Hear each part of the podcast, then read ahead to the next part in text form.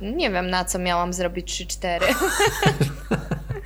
Kliknęłam, ale dobra, e, witamy. Ale czekaj, nagrywa? No, no, ja nagrywam. Okay. Witamy serdecznie. Jakby wcale nie jest takie, że jesteśmy na świeżo, bo przecież przed sekundą nagraliśmy poprzedni odcinek. Także trochę oszustwo. A będziemy je wrzucać razem, czy osobno, tak nie jak no, profesjonalnie? Osobno, tak, tak jak odcinki Magdy Gessler. Super. Bardzo mi się to podoba. Bardzo Gessler. Ja nic nie wiem w ogóle, nic nie oglądam. Już e, dlaczego nie oglądam? Posłuchajcie poprzedniego odcinka. Zapomniałem powiedzieć w poprzednim odcinku, że jednym z moich ulubionych programów to są kompulsywni, obsesyjni sprzątacze. Okej. Okay. I to są ludzie, którzy z, e, chodzą do mieszkań brudasów i sprzątają. Ja słyszałam o tym. To nie widziałam z tobą, z kimś oglądałam no, jakiś na pewno jeden ze mną odcinek. oglądałaś. No, no, super, bardzo fajnie. Dobrze, no ale dzisiaj mamy trochę inny temat. Mhm. Dzisiaj rozmawiamy o nauczaniu. O byciu nauczycielem. Tak. To jak to się stało, tak. Karolina, że jesteś we Włoszech i jesteś nauczycielką angielskiego? We Włoszech to, to też inna historia, ale w ogóle dlaczego jestem nauczycielem? To zupełnie przypadkowo się stało. E, to znaczy, jak byliśmy na studiach, to wtedy jak razem byliśmy na studiach, to wszyscy udzielali korepetycji i mieli pieniądze, więc ja stwierdziłam, że też będę też będę dawać korki. Ty pójdziesz o krok dalej i skończysz studia, żeby dawać korepetycje. Nie, pierw dawałam korki, już chyba od drugiego roku, może trzeciego, drugiego. E, tak, bo na trzecim zaczęłam już uczyć chyba w szkole językowej. No, ale dlaczego tak naprawdę wybrałam w ogóle tą specjalizację nauczycielską? To było dlatego, że nie wiem, czy pamiętasz, mówili nam, że możemy wybrać tą biznesowo-tłumaczeniowo-biznesową albo tą nauczycielską. No i w sumie prawie wszyscy chcieli tą tłumaczeniowo-biznesową, z tego co ja pamiętam. Ale potem Ale nie wtedy było oni... e, zawodu po tej. Właśnie, właśnie. I oni powiedzieli, że po tamtej trzeba i tak zdać jakiś państwowy egzamin, żeby być tym tłumaczem. E, a po nauczycielskiej, no to można iść i uczyć i jest zawód. Tak. No i tak naprawdę dlatego ja wybrałam. W ogóle na początku specjalnie mi się to uczenie nie podobało. Uczenie zaczęło mi się podobać dopiero jak pojechałam do Londynu. Tak bardziej powiedzmy. Wcześniej to było takie, no okej, okay. ale też się zawsze bardzo stresowałam. E, I jeszcze mi nie minęło. Siedem lat uczę. No, a ty Dominik, jak, e, bo ty w ogóle nie jesteś, e, byłeś nauczycielem angielskiego, jesteś też nauczycielem e, pianina i śpiewu, tak? Tak, e, to Więc znaczy to... ja na studia w ogóle poszedłem tak trochę randomowo. Pamiętam, że, e, że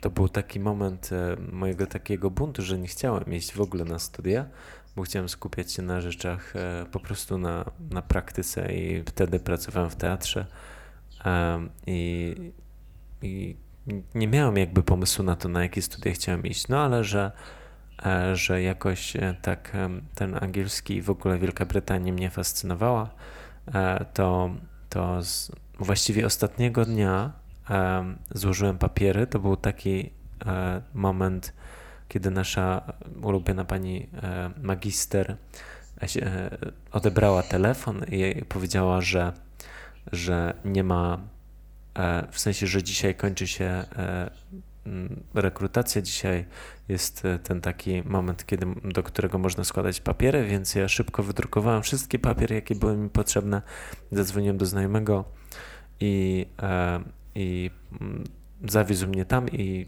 okazało się, że dostałem się na studia. No a z tą specjalizacją nauczycielską to było tak, że miałem duży dylemat, dlatego że wydawało mi się, że ta specjalizacja tłumaczeniowa jest bardziej ambitna, e, że trzeba tam ten język jakby bardziej e, zgłębiać niż na nauczycielskiej, ale po e, mojej konsultacji z pani profesor po, która powiedziała mi, że za jej czasów była tylko specjalizacja nauczycielska, a była dla mnie guru, jeśli chodzi o jakieś, e, jakąś tam wiedzę językową, to uznałem, że jednak e, pójdę po tej pragmatycznej e, linii i wybiorę sobie specjalizację, po której będę miał jakiś zawód. I pamiętam też jedna taka historia, kiedy kłóciłem się z jedną z koleżanek z roku, że ja pamiętam, że wtedy za godzinę korepetycji brałem 40 zł, a ona bierała 15 i się na mnie denerwowała, że ja bierę tak dużo. No, ja też zawsze mniej brałam, pamiętam. W ogóle śmiesznie. Teraz to bym teraz to bym brała pieniądze za korepetycję. No i dobrze, dobrze robiłeś. No a e, po przyjeździe do Londynu, w sumie jakby po ukończeniu te, tych szkół państwowych też związanych z, z, ze sztuką, uznałem, że jestem wystarczająco dobry, żeby właśnie uczyć. I myślę, że tutaj trochę mi się poszczęściło, bo tak szukając pracy, twój ex-chłopak właściwie polecił mi taką stronę, gdzie mogłem znaleźć pracę dla muzyków. Właśnie jedną z tych prac było uczenie. Byłem na tyle e, E, na tyle miałem szczęście, że e, ta agencja, w której, e, w której w sumie jestem do dzisiaj, ale mam, pozostała mi tylko jedna uczennica, to, to powiedzieli, że super, no i tak właśnie zostałem nauczycielem śpiewu i fortepianu w Londynie. Powiedzieli, że super. No powiedzieli, że super. Tak, cześć, no super. Ale najlepsze było to, że ja w tym, w tym czasie nie miałem żadnego doświadczenia, jeśli chodzi o uczenie fortepianu. E, I, i oni powiedzieli, że dzisiaj mają uczennicę e, fortepianu i że ona będzie niedługo, a nie mają nikogo, to czy ja mógłbym zostać i uczyć? A ja mówię, że no w sumie nie ma problemu. I okazało się, że dziewczyna wymiatała e, te utwory, które, które miała grać, a i po 15 minutach lekcji już nie było co robić, więc ja w sumie siedziałem tylko i starałem się wymyślić rzeczy, które moglibyśmy jeszcze zrobić, ale okazało się, że była wspaniałą uczennicą i przez cztery kolejne poziomy e, egzaminów ją przeprowadziłem i, i naprawdę było fajnie. Ja pamiętam, jak dostałam pierwszą pracę w Polsce w szkole językowej. Nie będę mówić w ogóle nazwy szkoły, bo jeżeli będziemy znani, to niestety nie zrobię dobrej opinii tej firmie, dlatego że um, koleżanka ze studiów powiedziała, że no w sumie u niej w szkole to szukają tam nauczycieli. To było na drugim, na trzecim roku studiów e, licencjackich. No i, i poszłam tam do tej szkoły. E, I powiedziałam, no ja studiuję razem e, z tą koleżanką, która u was pracuje. E, słyszałam, że coś macie i oni, nikt nie przeczytał mojego CV, nie sprawdził, czy w ogóle ja mówię po angielsku, jak mówię po angielsku. kompletnie nic, po prostu powiedzieli, dobra, o tej grupie, o tej godzinie mamy taką, taką i taką grupę, którą chcesz? Tą. Okej, okay, dobra, to jutro się widzimy, na razie. A to ja pamiętam... I tyle. I tak dostałam pracę. Ja pamiętam, jak e, właśnie ja, ja, ja znalazłem pracę w takiej jednej szkole językowej, a potem odezwała się do mnie druga szkoła językowa, która widziała mnie w teatrze w ogóle. Dyrektorka szkoły językowej widziała mnie w teatrze i ona też mnie zaprosiła na rozmowę. I, e, i ogólnie mieliśmy ciekawą rozmowę, ale potem się zapytałem, to czy sprawdzi pani moje umiejętności? Tak, nie. I, no ale sprawdziła, okazało się, że mówię po angielsku i, i będzie, e, i, no ale niestety nie mogłem przyjąć pracy, bo już pracowałem w innej szkole. Dobra, Karolina, ale jednym z taki, jedną z takich rzeczy, która mnie fascynuje w tym wszystkim, jest to, że ty przyjechałaś do Londynu uczyć angielskiego. to jest po prostu, ja sobie myślałam wtedy, że po, zwariowała. No, zwariowała. E, la, po prostu drzewo do lasu e, przynosi. No, tak było, tak było. Eee, no tak naprawdę, no to ja jak poleciałam do Londynu, to mm, myślę, że bardzo nie myślałam nad tym, co robię. Eee, w sensie, że jadę rozwijać swoją karierę. Zwłaszcza, że tak jak mówiłam, e, ja po studiach w Polsce i po tej pracy nauczycielskiej w Polsce niespecjalnie myślałam, że to będzie mój zawód tak, taki ostateczny. E, w sumie w ogóle nigdy nie wiedziałam, co chcę robić, więc tak naprawdę jechałam do Londynu tak trochę nie wiedząc. Stwierdziłam, że może znajdę jakąś szkołę. Um, no i, i tak było. Też pracowałam w knajpie, a szkołę znalazłam dopiero um, prawie po roku. Musiałam zrobić certyfikat ten super certyfikat, gdzie e, musiałam się nauczyć jeszcze raz tego samego, co było na studiach, czyli tak naprawdę przyszłam tam, wszystko wiedziałam, a ci biedni, e, ci biedni Anglicy, którzy tam byli się nauczyć uczyć, no to oni mieli faktycznie trudności z gramatyką, powiedzmy, i z takimi rzeczami. E, I dopiero potem znalazłam szkołę. E, to było, znalazłam dwie szkoły naraz. E, tą jedną taką podejrzaną, w której pracowałam na Limehouse, a druga to była szkoła, to były obozy językowe, gdzie dojeżdżałam półtorej godziny w jedną stronę na trzy godziny lekcji.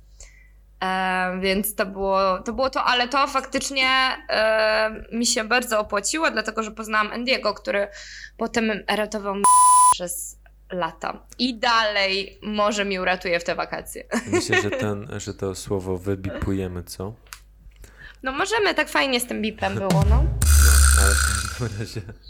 E, no to, to jednak jest e, fajna historia, bo jednak e, tutaj pokazuje, że jakby osoby wykształcone pod kątem językowym mają dużo większą wiedzę niż, niż ci tak zwani native speakerzy, czyli ci, którzy po prostu mówią po angielsku, bo się tutaj urodzili.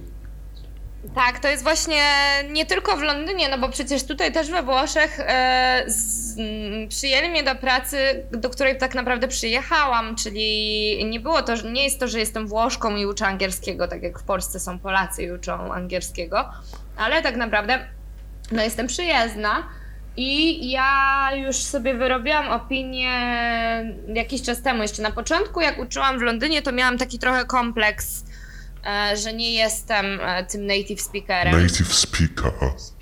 E, I były takie rozmowy też kwalifikacyjne, na których na przykład mi dawali do zrozumienia, że nie jestem native speakerem, co mnie zawsze śmieszyło, bo przecież wiem. I tak naprawdę nigdy nie starałam się na przykład zmieniać mojego akcentu specjalnie, na zasadzie, że jest zrozumiały i ok. I tak naprawdę mm, nie mówię, że tacy nie nativi są lepsi, a, albo nativi są lepsi. Po prostu wydaje mi się, że bycie dobrym nauczycielem jest zupełnie niezależne od tego. Ja myślę, że ja myślę, że to pochodzi tak. z tego, z tej, e, jakby z tego, że my jako osoby nie mówiące po angielsku w domyśle, e, czyli pochodzące z krajów nieanglojęzycznych, my musimy spojrzeć na to z perspektywy właśnie tego nauczenia i myślę, że jakby to zrozumienie tego, że, że są pewne trudności, gdzie się tam pojawiają i w ogóle to, to daje nam tą taką e, przewagę nad właśnie osobami, które nie, nie do końca mogą zrozumieć, dlaczego pewne aspekty językowe, o których oni na przykład jeszcze e, pół roku temu na przykład nie mieli pojęcia, bo używali ich naturalnie, mogą sprawiać e, problemy. No gramatycznie jesteśmy zdecydowanie, jeśli jesteś nauczycielem nie, y, nie właśnie nie tym native'em, to zdecydowanie wydaje mi się, że zawsze będziesz ci, jeżeli masz dobrą wiedzę gramatyki, zawsze będziesz lepszy. No dobrze, a to jaką, jakim rodzajem nauczyciela jesteś Karolina? Jakbyś siebie opisała? E, takim e, nie wiem, wydaje mi się, że dobrym. tym, że do tego muszę się cały czas przekonywać. Możemy posłuchać w poprzednim odcinku, też o tym opowiadam. E, ale na pewno wymagającym. Jednak też myślę, że jestem dość, może nie wyluzowana, ale mam e, bardzo dużą łatwość rozmawiania z ludźmi i takiego kontaktu z ludźmi. Jeszcze mi się nie zdarzyło, że nie mogłam się z kimś dogadać na zasadzie, że nie złapaliśmy fajnego kontaktu. Także myślę, że to Zdecydowanie przeważam, no, przeważam. Jest to moja bardzo dobra, dobra strona, jeśli chodzi o, o nauczanie. Bardzo mi to pomaga, że jest mi łatwo dogadywać się z ludźmi.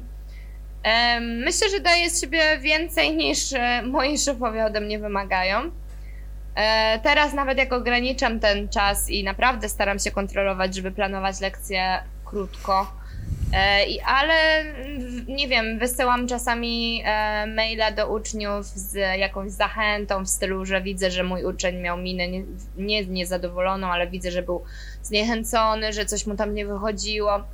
Napisałam maila ostatnio e, z tym, e, że żeby się nie zniechęcał, że tak jest, że ma bardzo, jest, ta grupa jest bardzo silna i tak dalej. I myślę, że ludzie to doceniają, taki, taki ludzki kontakt. Teraz z tą pandemią nauczyłam się trochę, że jednak nie chodzi tylko o to, żeby zdać sobie ten test i, i, i super, tylko no wszyscy są ludźmi. Ja jestem też, no niestety ja nie mam prawa e, mieć złego humoru na lekcji, ale uczniowie są ludźmi i na przykład te biedne nastolatki teraz e, faktycznie bardzo ucierpiały na pandemii i, i na braku jakiegoś normalnego kontaktu z ludźmi.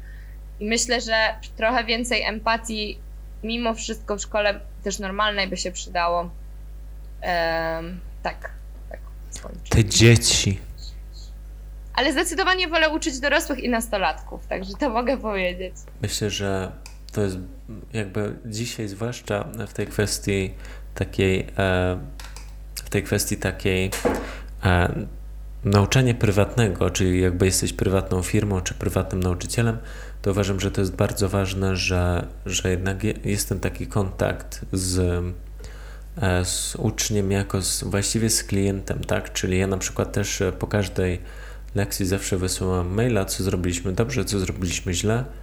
Natomiast ja chyba nie mam trochę cierpliwości do, do tego, jeżeli ktoś e, jest nieprzygotowany, bo ja zawsze uważam, że, że jakby to jest Twoja jedyna rola jako ucznia, żeby się przygotować. Więc jeżeli ja na przykład mam ucznia, który nie, ćwiczy, to, to bardzo mnie to zniechęca. I, I to nie jest tak, że ja się zniechęcam od razu, no, tylko ja zawsze staram się jakby zmotywować. Ale jeżeli po prostu widać, że ktoś, jeżeli ktoś nie potrafi, to jest inna sprawa, ale jeżeli ktoś ktoś po prostu jest leniwy i nie chce ćwiczyć, no to wtedy mówię tutaj o uczniach moich z fortepianu czy ze śpiewu, że właśnie e, bardzo mnie to demotywuje i trochę tak ja bardzo wymagam od swoich uczniów i jakby jeżeli gdzie i jakby daję też dużo od siebie, e, jestem e, jakby podchodzę do tego bardzo całościowo, że nie jest tak, że tylko gramy, ale też e, każdy, każdy element danego utworu jest wyjaśniony e, i zanalizowany i uważam, że, że potem nie ma już żadnej, żadnej wymówki, żeby po prostu tego nie rozumieć czy nie ćwiczyć. Więc... E, Myślę, że zależy dużo od tego, jakie oni chcą, co oni chcą osiągnąć, nie? No bo może ty masz większe, wiesz, większe ambicje od tych uczniów, zależy. To znaczy, dlatego tutaj ważne jest e, właśnie to planowanie tego, e, czego od siebie oczekujemy. Czy na przykład ktoś się uczy języka dlatego, że chce, że chce po prostu dogadywać się ze znajomymi, czy na przykład potrzebuje to do jakiegoś egzaminu, bo wtedy też inaczej się do tego podchodzi. Ja raczej nie mam żadnego problemu, jeżeli uczeń, który robi to dla siebie, nie jest przygotowany, bo po prostu bo po prostu mamy fajny czas podczas lekcji, natomiast jeżeli ktoś przygotowuje się do egzaminu, to wtedy. Ale jeżeli mamy młodszych uczniów, to też trzeba zweryfikować ambicje rodziców i, i zdać sobie sprawę z tego, że no jednak na przykład ja bardzo często mówię e, rodzicom moich uczniów, czy tam uczniom, że wirtuozami nie będą, bo no niestety, ale nie każdy może być wirtuozem w ogóle często właśnie rodzice są problemem. E, I myślę, że, że to też trzeba powiedzieć. Tak, ja myślę, że odkąd nauczanie stało się bardziej demokratyczne, że ci rodzice mają, mają to poczucie, że mają wpływ, to, to bardzo problem. I pamiętam w szkole językowej, właśnie w Polsce, jak uczyłem, to był to duży problem, że było kilku ambitnych rodziców, e, którzy zawsze ingerowali w to, w to, co, co ja, ja tam uczyłem, czy w jaki sposób uczyłem. No i zawsze wtedy pojawiał, pojawia się konflikt, bo ja nigdy nie zostaję bez, ja nigdy nie zostaję bez e, odpowiedzi, więc. No dobra, Karolina, a jak to jest, e, jak to w ogóle jest być nauczycielem? Że, mm, jaka jest naprawdę ta. Jak jest, ta jak praca, jest naprawdę? Jak, jak to jest naprawdę, tak? Naprawdę jest. No myślę, że dużo osób, którzy nie, nie mają w rodzinie nauczycieli albo nie mają znajomych nauczycieli, czy tam oni sami nie uczą, to wydaje mi się, że, że to jest bardzo prosta, lightowa praca, no bo pracujesz tam ile jest? 5 godzin dziennie może, no, normalnie cały etat jest 25 godzin tutaj we Włoszech. W szkołach państwowych myślę, że nawet mniej. E, I tyle, i kończysz pracę i koniec. No a niestety lekcje się same nie przygotują. Jest bardzo dużo papierkowej roboty w szkołach państwowych, tym bardziej, bo ja tutaj akurat nie mogę aż tak narzekać na to. Są testy do sprawdzania, są wypracowania. No nie jest, nie jest też tak kolorowo. Poza tym wakacje są, ale przynajmniej od taty w Polsce wiem, że te wakacje są o wiele krótsze, bo trzeba chodzić na jakieś konferencje, które trwają godzinami e, i w ogóle cuda. W roku szkolnym nie można sobie wziąć urlopu i gdzieś pojechać, tak jak e, inne zawody mogą, mogą sobie wziąć urlop, kiedy im się podoba. E, I myślę, że no jest to tyle samo pracy, co, co inne zawody, jak nie więcej. Ja myślę, że ta praca jest bardziej um mniej plastyczne, chciałbym powiedzieć, że tak jak mówisz, nie można brać e, urlopów w, w czasie roku szkolnego. Mm, jakby jest to na plus, dlatego że wiesz dokładnie, kiedy będziesz miała ten urlop, no ale wtedy wyjeżdżasz wtedy, kiedy wszystkie na przykład dzieci, prawda, z twojego województwa, więc jakby ceny też są inne. E, no ja myślę, że co mi tutaj jakby E, jakby niektórzy, zwłaszcza dorośli, traktują te, te lekcje prywatne jako taką e, trochę psychoterapię też. I ja na przykład miałem taką uczennicę, która co lekcję, która była zresztą, uważała się za coacha, no ale co lekcję na przykład płakała i przynosiła takie smutne piosenki i, i graliśmy i koniec końców jej powiedziałam, że no niestety nie będziemy kontynuować tych lekcji, bo no bo jakby bardzo mnie to obciążało psychicznie, tak, że ona się za każdym, za każdym razem wypłakiwała i mówiła mi o swoich traumach, bo jakby e, zwłaszcza dlatego, że ja też jestem taką osobą, która no też musi sobie pewne rzeczy układać w głowie, no i niestety, ale no nie mogłem udźwignąć tego, żeby jeszcze być dodatkowo psychoterapeutą dla tej osoby. Chociaż uważam... Myślę, że jako taka osoba z zewnątrz często ludziom um, pasuje porozmawiać e, z kimś takim, kto go nie zna. Mnie też często, zwłaszcza inny język, to już w ogóle szaleństwo, mówią takie rzeczy, które myślę nie powiedzieliby komuś innemu. No tak, oczywiście i uważam, że, że to jest bardzo miłe, że tak się dzieje, ale jak ktoś próbuje mieć takie regularne jakby jeżeli ktoś prosi mnie o poradę, to jestem pierwszy do tego, żeby pomagać. Natomiast e, no to była taka regularna po prostu lekcja i, i bardzo mnie to obciążało psychicznie, żeby, no żeby gdzieś tam się jakby, żeby starać się to zrozumieć, przetrawić jeszcze, jeszcze dać jakąś poradę, bo no po prostu nie, nie uważam, że jestem w tym dobrym. Nie uważam, że jestem specjalistą w tej kwestii, więc nie. E... Tak, to jest też taki negatywny, myślę, negatywny, coś nie wiem, no może i pozytywna, zależy, e, część bycia nauczycielem. E, myślę, że też obciążające psychicznie, chociaż w sumie nie, ja już to tak śmiechem trochę zbywam, ale są takie oczekiwania uczniów, które są kompletnie nie do zrobienia. Na początku mnie to stresowało, że uczniowie chcą mieć jakieś, nie wiem, są na takim poziomie, a chcą nagle przeskoczyć trzy poziomy wyżej. Teraz już po prostu mówię im wprost, że, że nie.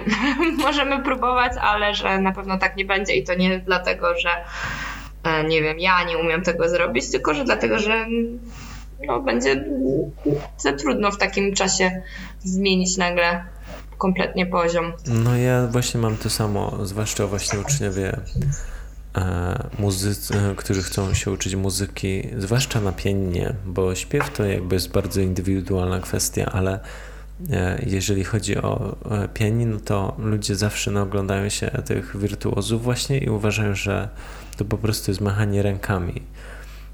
I, I właśnie bardzo często też miałem takich uczniów, którzy po prostu chcieli jakby grać bardzo ambitny repertuar. Okazywało się, że, że nigdy nie mieli styczności z pianinem no to wtedy jakby na początku też miałem takie, że kurczę, może jednak do tego podejdę, bo co jeżeli będą niezadowoleni. Natomiast teraz no trzeba być szczerym w tej kwestii i myślę, że z, jakby e, to uchroni nas przed takim rozczarowaniem tych uczniów, że jednak to nie wygląda tak, jak oni sobie to wyobrażają. No, myślę, że lepiej powiedzieć po prostu, żeby, żeby mieli bardziej realne oczekiwania.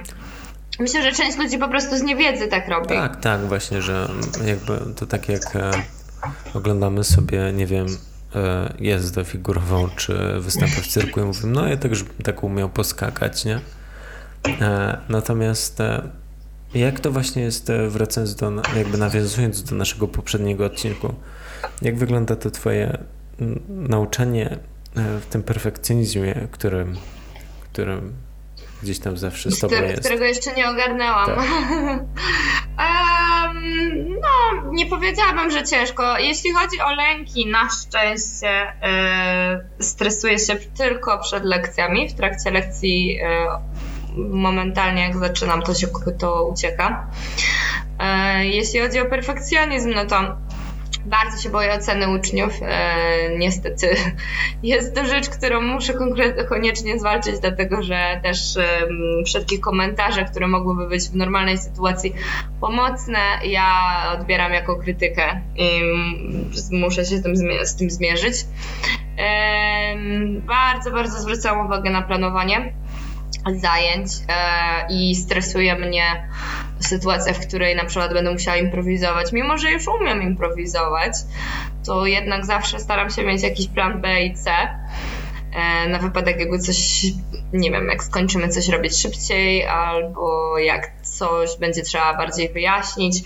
Jednak teraz tak naprawdę nie mam na to aż tak czasu, więc e, znalazłam trochę tą równowagę na szczęście. Nie mam czasu. Nie mam czasu, tak. A ty, Dominik, nie wiem, czy to wpływa na twoje nauczanie no ja, teraz. E, dla mnie na przykład jednym z największych um, stresów jest, kiedy, kiedy, to jest bardzo głupie, ale kiedy e, uczniowie proszą mnie o to, żebym zagrał utwór, który właśnie ćwiczymy, albo ten, ten fragment, który właśnie ćwiczymy, bo chcą usłyszeć to jakby strasznie zaczynam się trząść i w ogóle mówię, że na pewno się pomylę i stracę w ogóle całkowity e, szacunek u ucznia, także to jest taki mój lęk. A nie, że cię wyrzucą? Ja się zawsze boję, że mnie wyrzucą. Zrobiłam błąd w wymowie i na pewno uczniowie powiedzą w szkole i mnie wyrzucą. A, nie. No to ja się męczyłam chyba z dwa tygodnie, a potem się szykowałam jak wariatka do tych lekcji, żeby już nigdy nic nie powalić, bo wyjdzie, że jestem niekompetentna. No, jakby to, że mnie wyrzucą. Ja, ja nigdy nie miałem takiego problemu z tym, że mnie wyrzucą. E, I zawsze miałem jakby tam swoje zdanie. Uważam, że jestem dobry w tym, co robię, więc więc nie ma, jakby jestem dobry w nauczaniu, ale jakby są takie właśnie te takie drobne momenty, które powodują, że, że gdzieś ten stres się pojawia. No tak. Karolina, przez to, że właśnie mieliśmy przerwę w nagrywaniu, Państwo na pewno sobie z tego nie zdają sprawy, bo ładnie to wyedytowałem, miejmy nadzieję. E, mm. Fajnie się mówi w przyszłości. Tak. Ja nie wiem o co. E, to już bardzo długo rozmawiamy, więc myślę, że to jest dobry czas, żeby po prostu zakończyć. Myślę, że tak. Dobrze. To zakończymy, bo nie mamy w ogóle już czasu teraz. pa! pa.